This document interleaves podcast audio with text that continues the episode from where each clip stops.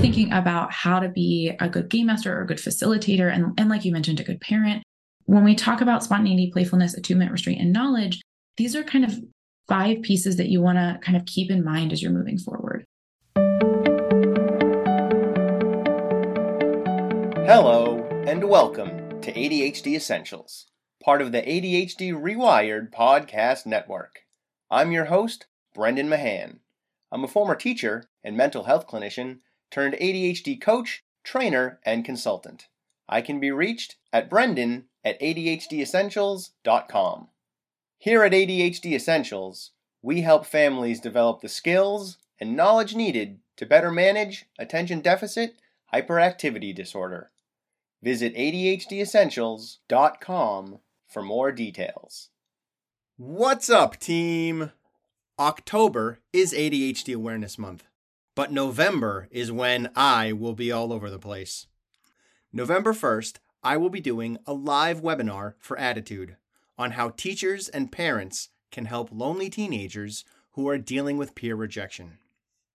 November 7th, I'm part of the Putting Mama First Summit, a virtual summit where I'll be talking about why setting boundaries is part of self care and how to set them. Also on November 7th, I'm part of See Beyond ADHD, another virtual summit. This one is a more free ranging interview where I talk about everything from the foundations of ADHD management to homeschooling to why we should give ourselves more credit. On November 17th, I will be at the International Conference on ADHD in Texas, sharing a workshop for ADHD professionals on how to be a great podcast guest. And on November 18th, I'll still be at that ADHD conference and I'll be hosting a panel of ADHD influencers featuring Jessica McCabe, Renee Brooks, John Hazelwood, and Danny Donovan. And just for the sake of overdoing it, I will be pushing beyond November, and on December 3rd, I will be featured on a panel at PAX Unplugged in Philadelphia, a board gaming convention.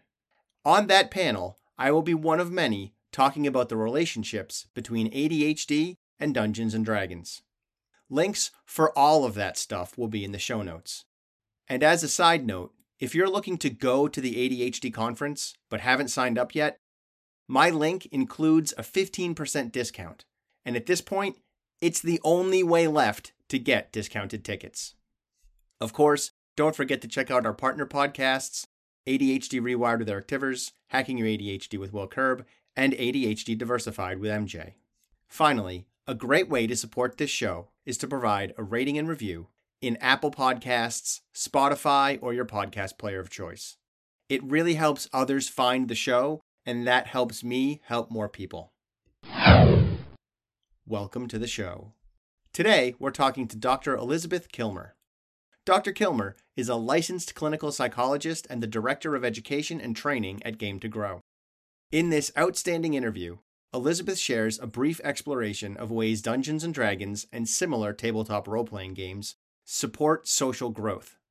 And then, for the bulk of the interview, we examine the Spark model from Game to Grow's Critical Core program. And we look at how parents can use this guide for good game mastering to improve their parenting. I recognize this interview might seem a little niche and geeky. I am, after all, a bit of a geek. But I promise even if you have zero interest in Dungeons and Dragons and you don't get what all the fuss is about, you will find useful information in this interview. Throughout the conversation, we're essentially looking at the similarities and metaphorical interconnections between being a good game master and being a good parent or leader. Besides, it's been a few years since I did a D&D episode, and I think I'm due for one. All right, let's get rolling. My name is Dr. Elizabeth Kilmer. I'm a licensed clinical psychologist in the state of Washington. I'm the Director of Education and Training for Game to Grow. Game to Grow is a 501c3 nonprofit that believes in the use of games of all kinds to support insight, growth, and change in community, educational, and therapeutic contexts.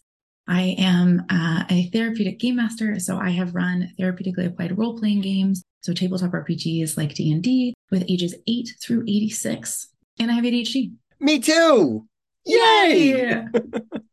this is why we have such great conversations. Yeah. And I run D&D games, just not therapeutically.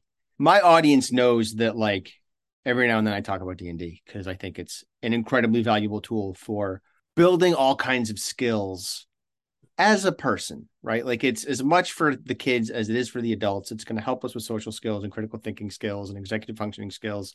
So I try to champion it where I can, and especially because it's getting so popular now, um, or has become so popular, I guess. It's even more useful for people to get exposed to it because they're seeing it on Stranger Things, and when they watch like when they go back through Freaks and Geeks and watch the last episode of the series, and they're like, "Oh my god, they're playing D and D." I want to play with Critical Core, which is sort of your product, for lack of a better word. Your curriculum is probably a better word for using role playing games as a therapeutic tool. Can we just touch on that a little bit? Yeah, absolutely. So, Critical Core is something that, that Game to Grow has created, and it comes out of a couple of of combined decades of experience using tabletop role playing games to support intentional social growth and social flourishing. A lot of what we're focusing on is kind of social confidence with youth. Uh, Critical Core was originally designed for you, use with autistic youth who wanted to have a space to feel safe and accepted and get to work on building real relationships with other people. Um, that being said, it's it's really designed to work with kind of people across the the age span. If you get a chance to like look at the art, the art is really designed to like not be just for kids.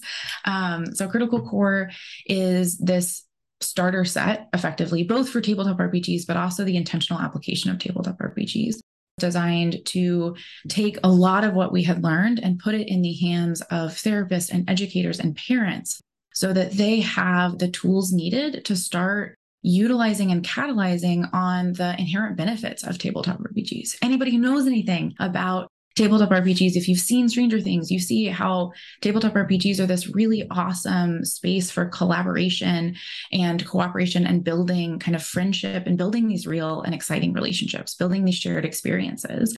And so Critical Core is a way to take that and really talk about what can we do to make the social growth part a little bit more clear, a little bit more intentional, and a little bit easier to put in the hands of parents, educators, and therapists. That's awesome. And I hope there's some clinicians listening who are like, oh, I want to get my hands on that. And maybe even some parents. The thing about role playing games that is unique is that you get to do stuff with these people at the table that you'll never do in real life. You'll never fight a dragon in real life. You'll never like prevent the unseelie court of the Fae from taking over the world. Like these are not things you're going to do. I mean, probably not. Probably not. Yeah maybe people have done it and we don't know because they were successful. But when we talk about it after, you talk about it like you did it. People don't say in this game, my character did blah. They say, I did this and we did this. And that connection, that that unique exposure to these kinds of experiences and these kinds of cooperative challenges is unique in a role playing game because it's marrying game with story and that brings this interesting unity and connection to the people who are playing the game together, to the party, which is the word that typically gets used. That to me is is awesome. It makes me think about my old college group because we I played I ran a D&D game for 3 years in college. I reconnected with those guys after like 20 years, 25 years. And it was like we didn't miss a beat. We all got right back into it and we all connected and we played another game one of the things that was interesting to me was in leaving, I was like, wow, we're all neurodiverse. Like every single one of us is either ADHD or autistic or, or autistic, one or the other. Is there any like data to back that up? There's um the the short answer is like not enough that I would say yes it looks like this. Uh, and the longer answer is there is research that has looked at the benefit of things like acting and play and play based interventions for individuals um, who are neurodivergent. So, especially those who have ADHD or uh, autism. Um, and what what we find right is that that your kind of quote unquote traditional social skills groups traditional social skills groups are often really focused on eliciting specific behaviors. They're really focused on um, providing kind of scripts, like if X happens, you do Y. And scripts and social scripts can be an amazing tool. So I'm not knocking them, but they shouldn't be the only thing that is provided. Uh, and so what we see in traditional social skills groups is that you have when you when we look at the outcomes, you find that individuals who are in those social skills groups will rate that their knowledge of social skills, however you define it, has increased. But then when you look at parent and teacher ratings, you find that they're not necessarily reporting a greater display of these quote unquote social skills behaviors. So, what you have is this space in which you may have people who know more about what they're supposed to do, but they aren't doing it more. And mm-hmm. some of that can come from um, if I've had really bad experiences interacting with people, if I'm used to not understanding what's going on around me, or I'm used to being bullied, or I'm used to being kind of pushed away when I try and make connections with people. Now that I have more information about it, that doesn't necessarily mean I want to go back and do the thing that really hurt the first time. I don't necessarily want to go back and, and re engage. And in tabletop role playing games, you have so many more communication tools that can be normalized. There's so much less risk. Like you can really mess up in the game and still have more opportunities to preserve a friendship than you might have if this was kind of happening in real life. Um, tabletop RPGs also create a space for you to get to try on different identities. And that could be things like I want to try on being more impulsive or less impulsive, or I want to um, explore something about my gender. I want to explore something about my about my identity. I want I I want to work on being more confident. And you can really step into this role without having to to change. So I, I don't know if you've had this experience, but I know that when I when I went to college, I felt like I grew up. And then I came home and it felt like I was a I was like a kid again. And granted, there was like you know a year a year of experience. There was very much of me that was was not yet the adult that I thought that I was. But there's this interesting space where when we are working on changing and growing, the people around us, even if they want us to change and grow, we're still going to go, huh, you're acting different. What's up with that? And if you're not quite sure if that part of you that you're working on growing and changing is going to stick, is something that you want to keep, that can feel really uncomfortable and vulnerable to practice around the people that you know. But it's normalized to do that in theater, it's normalized to do that in tabletop role playing games. Role playing games also can help us get to the core of who we are, right? Mm-hmm. And figure out potentially who we are because every D&D group has that player who like kind of always plays the same guy or girl. Yes. It's like, oh, cuz that's just who you are. Like that's just that's your deal and that's totally fine, not a problem. Go be that person enjoy being that person in this role playing game. The scenarios that we encounter also kind of shine a light on our inner experience and our values and stuff. A story from my kids' game. I threw a hag at my I run a D&D game for my kids, oh listeners, in case you don't know. But I threw a hag at them. There were two girls, are two girls in the game who are both playing tieflings, who are sort of like in theory demons, but not really demons. It's complicated. They're playing these two tiefling characters who are both magic users and are like the good guys. So I was like, cool, the hag is going to be like, hey, come work with me and I'll teach you dark magics and you'll be super powerful and like let me corrupt you kind of a thing. And one of the girls won me over forever because she was like, why? Like, you're evil. Why? Huh? Like, couldn't understand why she should even be tempted by that which is completely how I react to all of those kind of scenarios when a DM does it to me. I'm just like, I don't understand why I would do that. You're a bad guy. Like this, this math isn't hard. that's awesome. Because that's who I am inside. Is I'm like, I don't, I don't get it. Um, and it's who she is inside as as her person as a person. It's fun to see those things come out. And we've got another kid who's just super chaotic, so you never know what he's going to do. Because in real life, he's a pretty chaotic kid. So sometimes he's going to let the bad guys go, and sometimes he's going to chase them down, and sometimes he's going to like talk to them. That stuff is fun because it lets you get to know your kids too. It helps you just role playing with my boys. I've gotten to know who they are and how they work, and watched them grow over the course of two years as they develop this alter ego who is shining lights on who they are as a person. Absolutely. And because you're in that D&D game, right? Like you have more flexibility to see more of kind of who your kids are and how they learn and grow um, than you might if this is in the real world and you were, for example, worried about safety, right? Like I really want my, you know, if I'm working with kids, I really want them to get to grow and explore and be themselves. And if we're like going on a hike on a mountain, then there's going to be some certain stuff that I'm going to have to be like, you can't do that because if you do that and you mess it up, you could die.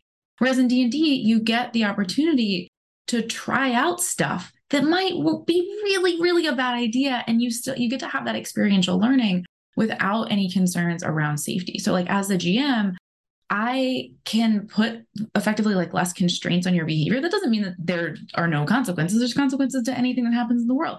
But it means that you have more of this flexibility to try something out. And if it's a terrible idea, you get to learn from it as opposed to never getting to try something out at all because the consequences could be too dangerous. I'm going to pivot back to critical core. Absolutely. Because I want to talk about the good game master model that you have. Yes. I think it's not just for good game masters. I think it's good it's good parents, it's good teachers, it's good mentors, it's kind of good people. Like it's bigger than just game masters. So I want to share that model. Absolutely. It certainly spoke to me. What it says, this is on page uh, 11 of the Game Master Guide. It says good game masters have spark. And spark stands for spontaneity, playfulness, attunement, restraint, and knowledge. Can we play with that a little bit? Can you kind of go into where that comes from and what the logic is there? Yeah, absolutely. So we talk about this a lot in our training program. So we have a training program for mental health professionals, educators, and parents. The idea behind Spark, the acronym was coined by one of our founders, Adam Davis. Most of the acronyms that you will find, um, Adam Davis created the, the acronyms for those. So when we're thinking about how to be a good game master or a good facilitator, and, and like you mentioned, a good parent, there's a couple of pieces that we really want to keep in mind because you're you're kind of balancing a couple of things. And so when we talk about spontaneity, playfulness, attunement, restraint, and knowledge, these are kind of five pieces that you want to kind of keep in mind as you're moving forward. And what I like to tell people is people are probably going to come already with strengths in some of those areas. And that's awesome. You're going to have strengths in some of those areas, and some of those areas are going to be areas of growth for you. And we can often capitalize on some of our strengths to kind of support those areas of growth as we're still building competency in those areas. But to talk a little bit about um, Spark, so spontaneity is this first piece. And we, when we're talking about spontaneity, we're talking about the kind of spontaneity that comes from drama therapy. So the definition there, I'm going to totally butcher uh, the way that Moreno originally talked about it, but it's basically this idea that you're able to respond in the moment without a lot of conscious thought in a way that is appropriate to the moment itself. So, spontaneity, we can almost think about it as like socially acceptable impulsivity or like the the kind of impulsivity that like gets you where you're going as opposed to the kind of impulsivity that that leads to you accidentally falling off off a cliff. So spontaneity is like i feel comfortable and confident and safe enough in the space that i'm in that i'm able to respond without a lot of thought.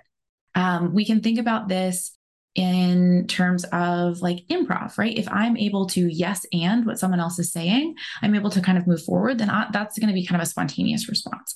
If I am stuck and I am thinking about what's going on, then that's going to be less spontaneous. Now, we often talk about, again, from the drama therapy literature, we talk about anxiety as this idea of, of blocked spontaneity. And that makes sense, right? If I am wanting to uh, yes and someone else's idea, but I, I get anxious about giving the right answer, or I get anxious about um, if I'm being the right kind of silly or what's supposed to happen next, then that's going to really get me stuck. Um, I re- really struggle with improv games. I have my entire life because I get a lot of anxiety around this like this very vague start. It's part of the reason why I like D&D so much because there's so many more constraints that I feel like I'm a little bit safer in moving forward. But spontaneity is that ability to kind of respond in the moment. And this is this is things in terms of like if your kid does something and you're able to effectively respond in the moment without kind of going through a mental checklist of should I do this or should I do this and what's what's kind of the next step.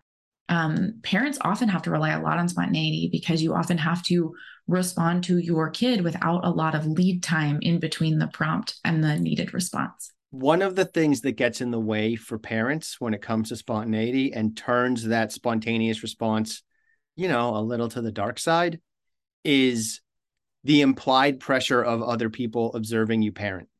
Mm-hmm. we often snap at our kids, not because we really care about what they did, but because we're afraid that someone else cares about what that my kid just did. And I want to make it look like I'm on top of my kid. When in fact, it's not really a big deal to me. That's a thing that I've had to struggle with as a parent, certainly. And in learning about when I when I care and when I don't, like sometimes even when my kids were little, like we would hop fences getting out of playgrounds. If the fence was nice and low and we wanted to go to the field on the other side, we wouldn't walk around to the door. We would ADHD it and climb the fence and hop over the fence and then go to the field because that's much that, more fun. That's right. That's more fun. Exactly. And it's teaching them how to climb. And it's to some degree, I'm like, and it's teaching them to, to kind of ignore boundaries because boundaries matter, but also sometimes they don't. Right. If there's an open door, right. and I'm just going over the fence instead of the open door. Yeah, it's not a big deal. It's not like it's a locked door that we're not supposed to go through when we're hopping the fence. That's a different boundary. That's a different boundary. Yeah. yeah. But I had to consciously work against the idea that like I might be judged for letting my kids hop this fence, right? The first time it happened, I was in full ADHD mode and I was like, all right, let's go. And I hopped the fence. And Then I reached over the fence and picked both my kids up because they were little, put them on the other side and watched everyone stare at me. And I was like, oh, I didn't do, I didn't even think about that. Like I just went and then I was like, oh, but this is interesting. And I had to have that conversation with myself about it makes more sense because the door was on the, it was like a square fence, right? We were on the other side of where the door was. We'd have to walk all the way around this big playground mm-hmm. to get to where we wanted to go. Didn't make sense. So that spontaneity sometimes gets undermined by our assumption that society is judging us, which may or may not even be true because sometimes our spontaneity gets squashed when we're in our own home and no one else is around because we're still feeling the pressure of the eyes of society on us. Well, because we have so much internalized stuff, right? From society, from prior experiences. Um, oftentimes we're like self kind of policing our behavior. This can even come. Um, I'm, I'm curious how many how many of the listeners notice this when I started working from home with COVID, um, especially because I'll, I'll some of my work as a therapist obviously was in in kind of a room with just a client uh, but oftentimes I was doing paperwork and stuff in a bullpen with with other therapists. And how long it took me to once I got home realize that like I could shift and I could fidget and I didn't have to um, sit with like both my feet on the floor in my chair. I could kind of sit however I wanted. I was engaging in so much of this kind of masking behavior instead of just leaning into what worked for me when nobody was watching me because I was at home by myself.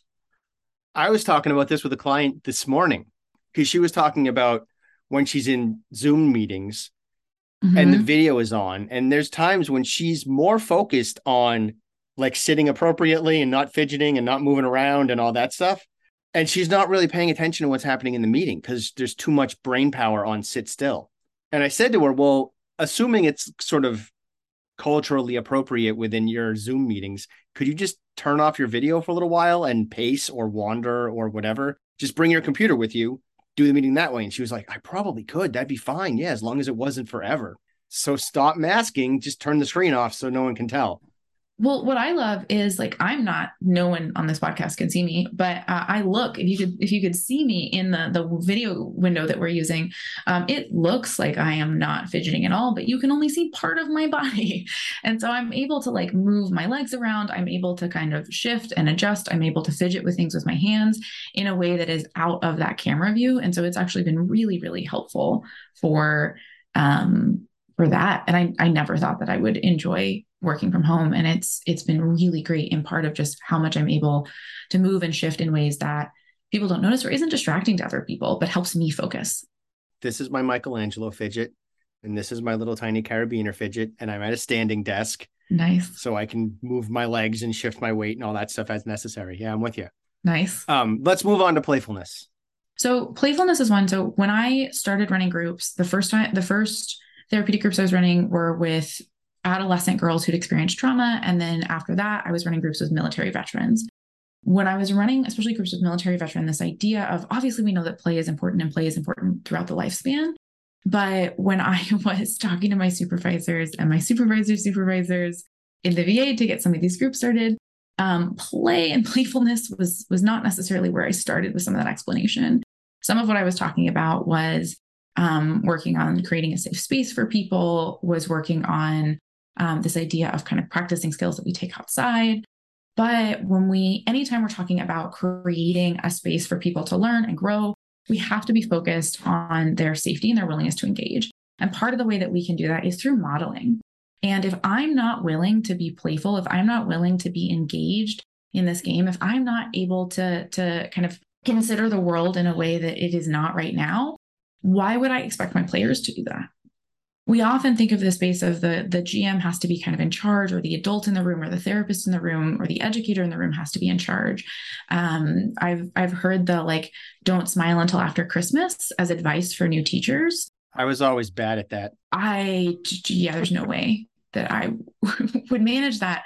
Um, in part because I think that learning is really fun, and I want people to be fun and engaged. And obviously, we need boundaries to keep everybody safe. But playfulness is so so important for for GMs and for therapeutic GMs in part because it creates the it helps set the expectation and the tone for what the group is going to be. If you are not willing to be vulnerable through play, then your players should not feel safe or comfortable being vulnerable through play either. And the same is true for parents and their kids, right? Like if your kid is all of a sudden zipping around the house or jumping in circles or climbing off the back of the couch or whatever, they need to play a little bit. Last night, I avoided that with one of my kids, 13 years old, right? Who's been having these like zoomies towards around 7, 7.30. Because I we were sitting on the couch watching Mythbusters, and I just kind of like grabbed him and started shaking him around and sort of wrestling, sort of not. Um, I was just being a jerk, kind of. But like wow, was he lit up and engaged all of a sudden? He was just like playing with dad. Yay, I want to be here. This is what I want. And his whole affect changed. He went from kind of looking like he was a little bit off, kind of watching Mythbusters, kind of reading the player's handbook, because that's my household, kind of not really knowing what to do with himself, sort of, even though he insisted we watch Mythbusters. It was his idea. But he needed to play a little bit because he'd been at school like all last week and the weekend was not as playful as it could have been. And he gets anxious about Monday. We're recording on a Monday. And so he needed to be goofy for a few minutes. And me doing that with him, even while Mythbusters played, he didn't get all zoomy anxious right before bed like he's been doing for the last week or so. I think because we engaged in some playfulness prior to that. Absolutely play is really good for our brains. We know that there's lots of research that supports that throughout the lifespan. Um, and we also know that play can be really good for our learning and our ability to engage. And play can be a great way to try out scenarios um, when we're trying to think about like what's going to work and what's not going to work.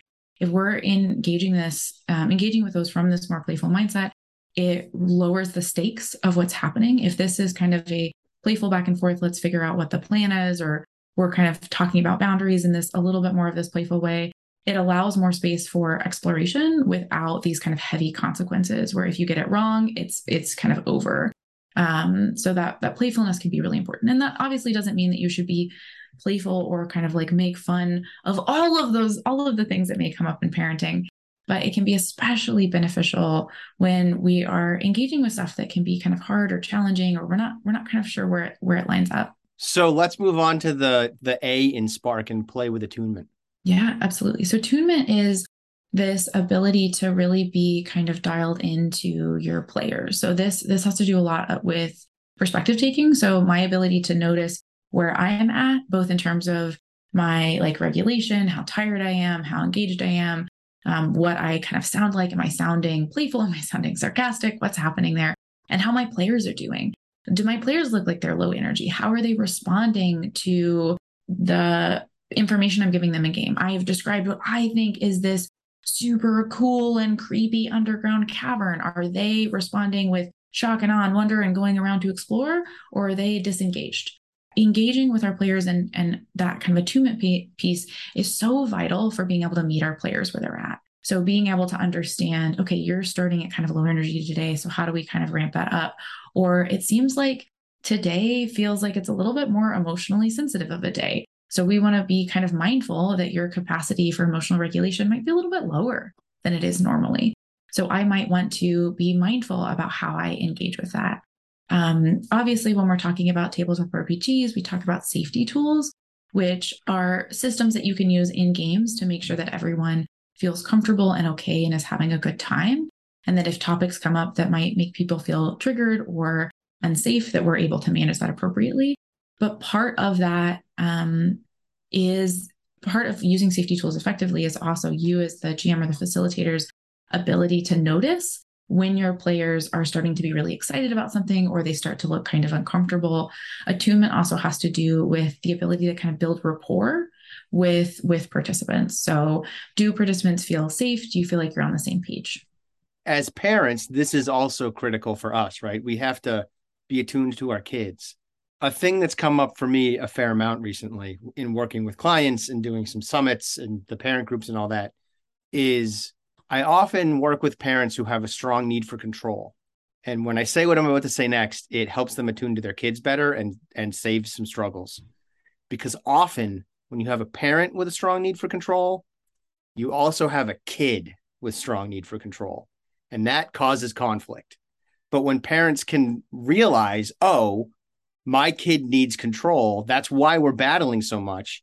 I should at least give them the illusion of control, if not actual control, over some stuff, not everything. Obviously, that's not realistic. But once the the parent with that strong need for control can let go of some of the smaller control bits and give them to the kid, paradoxically, they wind up getting more influence and control in the parent child relationship because they're not fighting as much. They're cooperating more, and the kid has more respect for them and wants to please them even more than they already did and sees that they can. And those things are all really good. And that that's an example of attunement is recognizing what does my kid need? What motivates my kid? And how can I use that to help navigate the daily challenges of family? Yeah, you not only talked about attunement, you actually like dialed us into the next piece, which is that restraint piece. Which is interesting to me because that's the one that I can see people being like, what does this have to do with parenting and game mastering and all that stuff? Because so much it's spontaneity and playfulness and connection and knowing stuff. And then there's this one that's restraint that feels almost like the inverse of everything else, which is probably why it matters so much. Yeah. So can, yeah, please walk us through that. Restraint, if you're familiar with like mindfulness techniques, there's this idea of kind of non attachment, right? I'm going to observe my thoughts, but I'm not going to necessarily get stuck in those thoughts. Um, so, this is like if you've done like leaves on a stream or other kind of exercises where you're observing.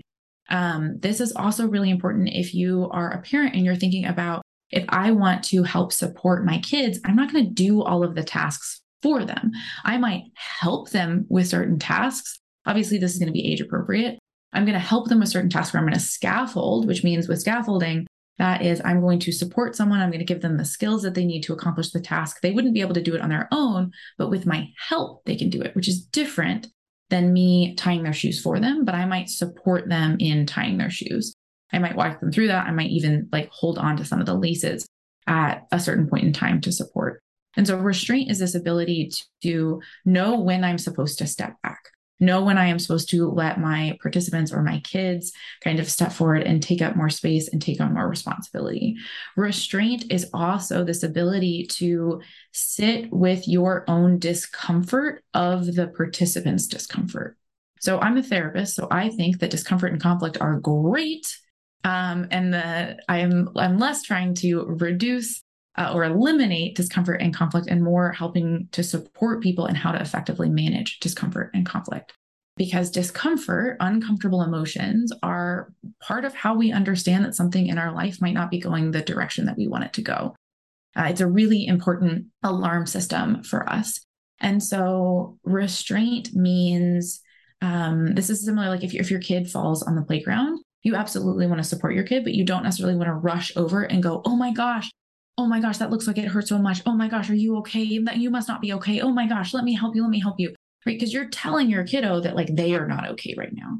Right. And so this is that moment where internally you are like holding in all of that. Oh my gosh, is my kid okay? And you're working with them to to help to again use that attunement to understand do they look really distressed? Do they look kind of confused? Where are they? How can I best support them? but you're not telling them that they're not okay. And so restraint is this ability to step back.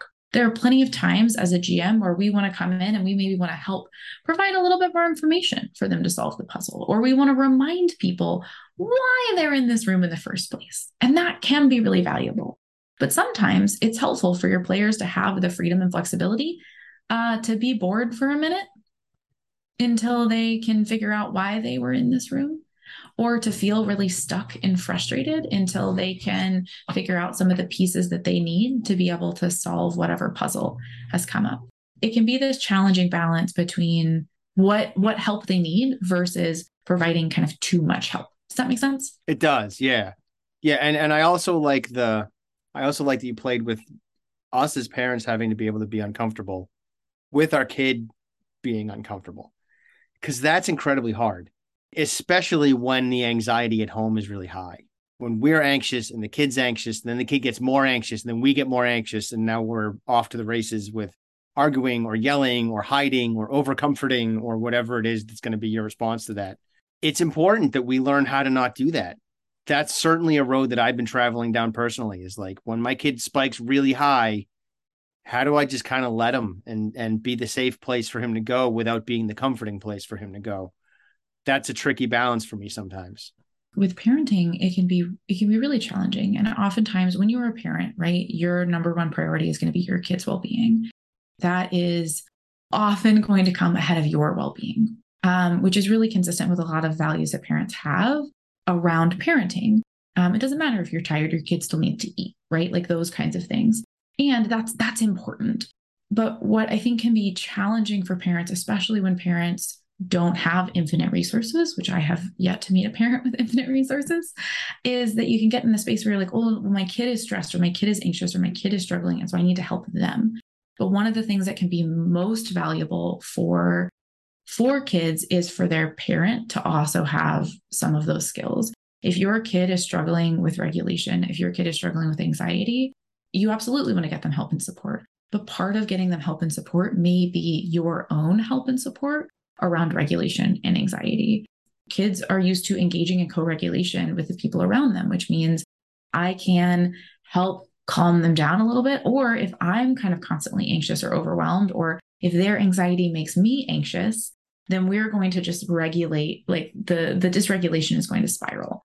So thinking about working on regulation for yourself and creating a space and not just shoving it down, but actually creating a space where you feel comfortable in managing your discomfort is so important.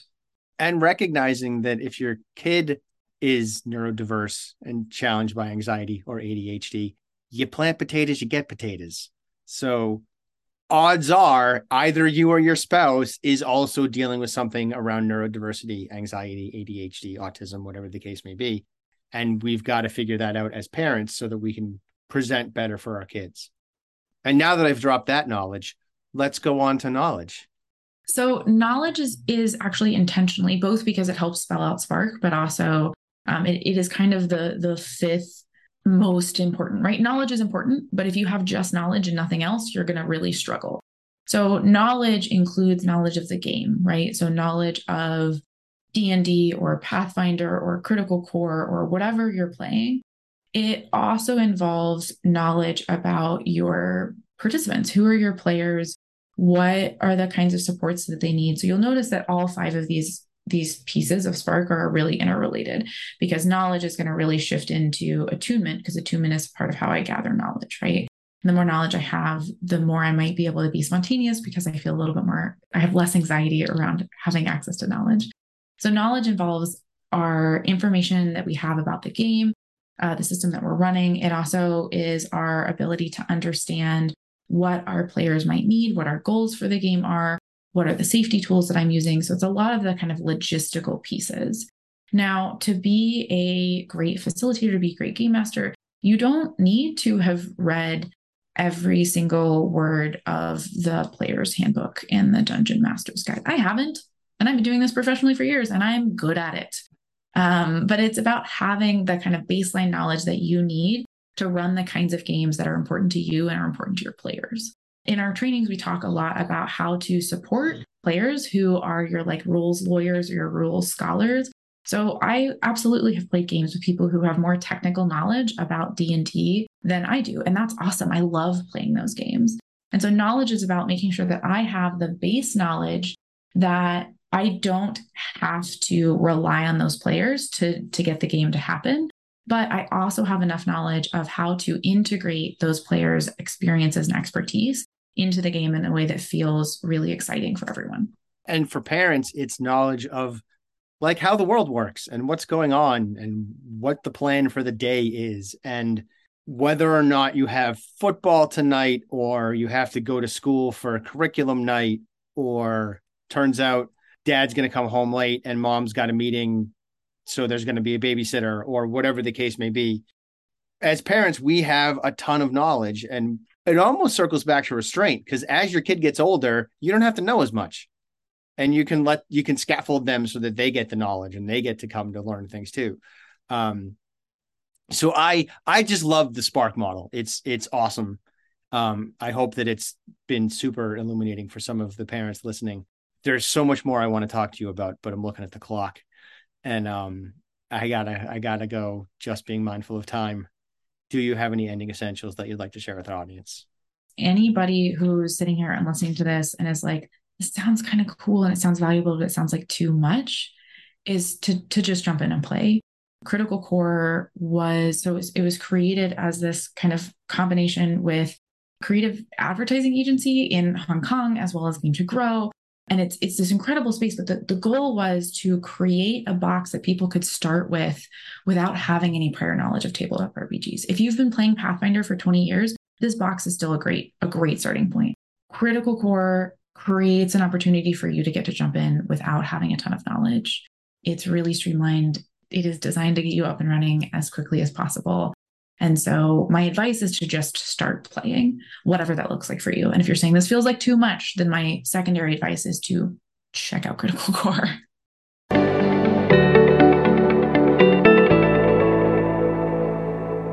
Hey, you're still here. Nice. Thanks for staying focused all the way through. If you have any thoughts or questions about today's episode, feel free to email me at brendan at adhdessentials.com.